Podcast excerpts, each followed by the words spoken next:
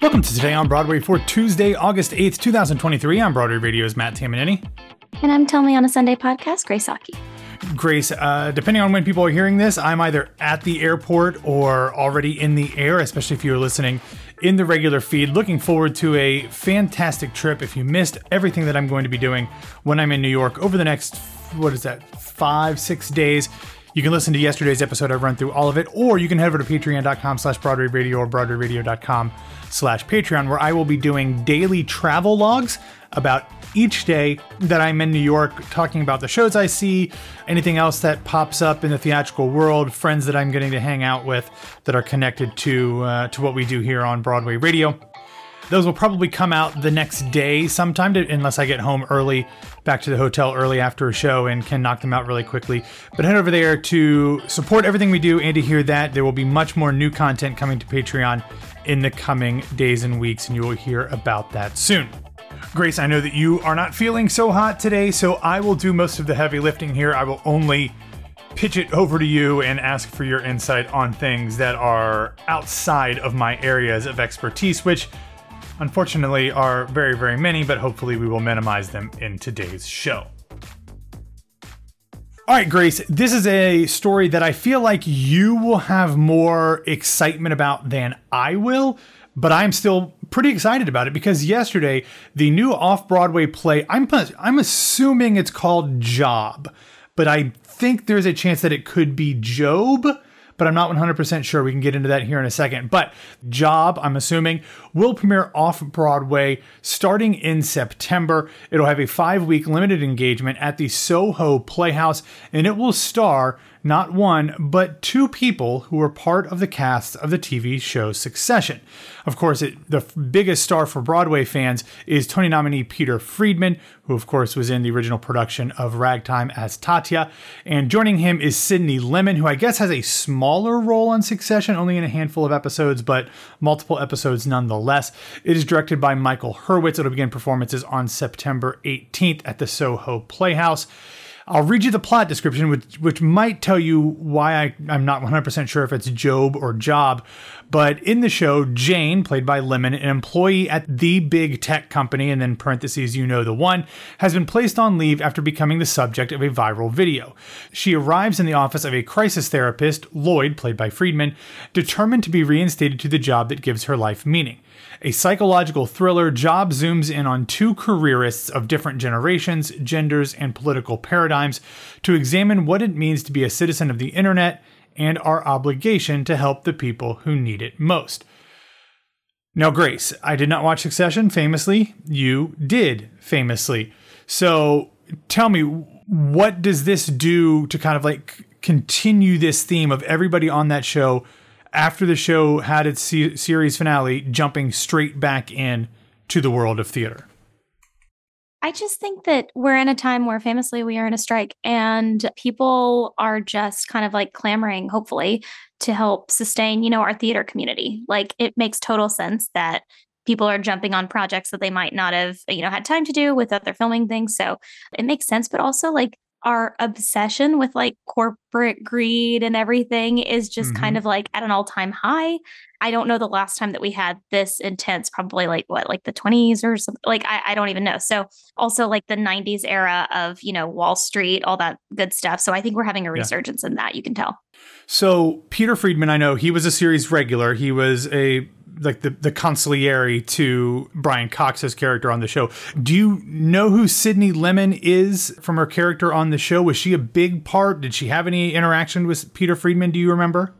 I don't remember their interaction, but I could be absolutely blanking. I loved the show, so I'm not I'm not 100%, but um, it is exciting to see him on stage. All right, so let's move on to some stuff that's happening over in London that has some big name folks attached to it. The first is a story that comes from Baz Bamigboye, who broke it, of course, because it's a story that has to do with London theater. But he is reporting that James Graham's new play, Dear England, will transfer from London's National Theatre to the West End this fall. It is led by Joseph Fiennes might have heard of him. In the show, he plays the former English soccer team manager Gareth Southgate. The show will play the Prince Edward Theatre in London for 14 weeks beginning on October 9th. National Theatre, of course, is producing the transfer. And I'll read the description um, from Baz directly. He said, quote, the show recounts the bittersweet decades since the England lads enjoyed a moment of sheer glory when the country won the World Cup against Germany in 1966 on home turf at Wembley. So, soccer or football and theater fans, as well as uh, film fans, obviously, with Joseph Fiennes being a fairly big movie star in his own right, definitely something to check out when it begins performances in London in October. Sticking with things coming to London before the end of the calendar year, Veep creator Armando Iannucci's first ever play will make its debut. Grace, I believe you and Ashley a few weeks ago talked about him being involved with a stage adaptation of Doctor Strangelove. This is going to come to the stage before that. So technically, this is his first one, even though we talked about another one first. This is a satire set during COVID and kind of looks at all of the ridiculousness around Boris Johnson and his government and how they handled the pandemic. So feels very Veep tangential. Uh, so this one should be should be pretty interesting, especially with Iannucci's very specific look at satire and politics. The show is called Pandemonium. It'll play not in the West End, but at London Soho Theatre. It'll begin performances on December 1st and will run through January 6th. The show will be directed by Patrick Marber, who just won a Tony Award for Leopoldstadt on Broadway. He was also nominated for an Oscar, BAFTA, and Golden Globe for his screenplay Notes on a Scandal. All right, Grace, we have some unfortunate, sad news to talk about. And even though it's only tangentially related to theater, there's a lot of theater connections with the passing of Academy Award winning director William Friedkin. He uh, won an Academy Award for The French Connection and was nominated for another one for The Exorcist, but he did do one Broadway show it only ran for 31 total performances. It started in December of 1981 and closed in January. It was called Duet for One and had a pretty interesting cast. It starred Anne Bancroft and Max von Sydow and didn't run very long, but still a Broadway director. But what is most interesting to me, Grace, is he helmed at least by my count, three movies based on plays. The most notable one is the fact that he directed the 1970 film adaptation of The Boys in the Band. But then in the early aughts into the early 2010s, he directed two shows adapted from Tracy Letts plays first Bug and then Killer Joe, which were both kind of more indie films but had some pretty interesting casts. Bug starred Ashley Judd, Michael Shannon, and Harry Connick Jr. Killer Joe starred Matthew McConaughey, Emile Hirsch, Juno Temple, Gina Gershon, and Thomas Haden Church. So some pretty interesting uh, stuff there. Grace, are you an Exorcist fan? Like, I don't, I, I don't know if I know like your feelings on horror films in general. I turn my flashlight on my phone on when I get out of bed at 11 p.m. I cannot watch any of those. I loved Bug when I saw it at the Steppenwolf last two years ago, but I, I do not seek out. I, I mean, I like to see things that have really great stories, but it's not been something that I've been like really addicted to in the past. Yeah, they're not really my thing either, but I loved the Exorcist TV show that was on a couple seasons ago. I don't think it lasted more than a couple years, but uh, and he wasn't involved. But uh, I, I, do kind of I did kind of love that because it was more than just jump scares. It was a little more psychological. But many many people in the film sphere were commenting on social media on Monday about the the fact that Friedkin doesn't get nearly as much recognition and respect as his credits and his his film resume probably deserve. So our thoughts are with his family and all of his fans. All right, Grace, let's dive into some other news here. Yesterday, we got a pair of stories about Funny Girl. First, the Broadway production of the show announced its recoupment, meaning that it has now turned a profit for its investors. That is uh, really nice timing because it now has about three and a half, four weeks before it will actually close up shop on Broadway. This is interesting to me, Grace, because I have to feel like there's a lot of people who put money into the Funny Girl show that are I mean, thanking their lucky stars as well as Lea Michele for making that a possibility. It, as we've noted before, struggled quite a bit before Lea got there, but has essentially been gangbusters ever since. And, you know, I, I'm not, I mean, I understand Lea Michele is super talented and I understand that she has a draw, especially doing this role, but the show itself to me was just kind of a snoozer. So uh, I'm I'm happy for everybody involved with the show that is now recouped, and everybody who put money into the show is now making a little bit of a profit. But uh, this one kind of surprises me, even with Lea Michele's talent and star power. Don't know that I saw this one coming. The other funny girl related story is, is that the national tour announced its complete schedule and cast on Monday. We already talked about the top line names. We talked about Katerina McCrimmon starring as Fanny Brice, Melissa Manchester playing Mrs. Brice, and Stephen Mark Lukas as Nick Arnstein. We also discussed the fact that there was quite a bit of controversy and conversation around the casting of Katerina McCrimmon, who, as far as I know, and who has not said otherwise, is not Jewish in any way. So there was a lot of people who were concerned about someone who was not of that either ethnic or religious heritage playing the role of Fanny Brice on tour.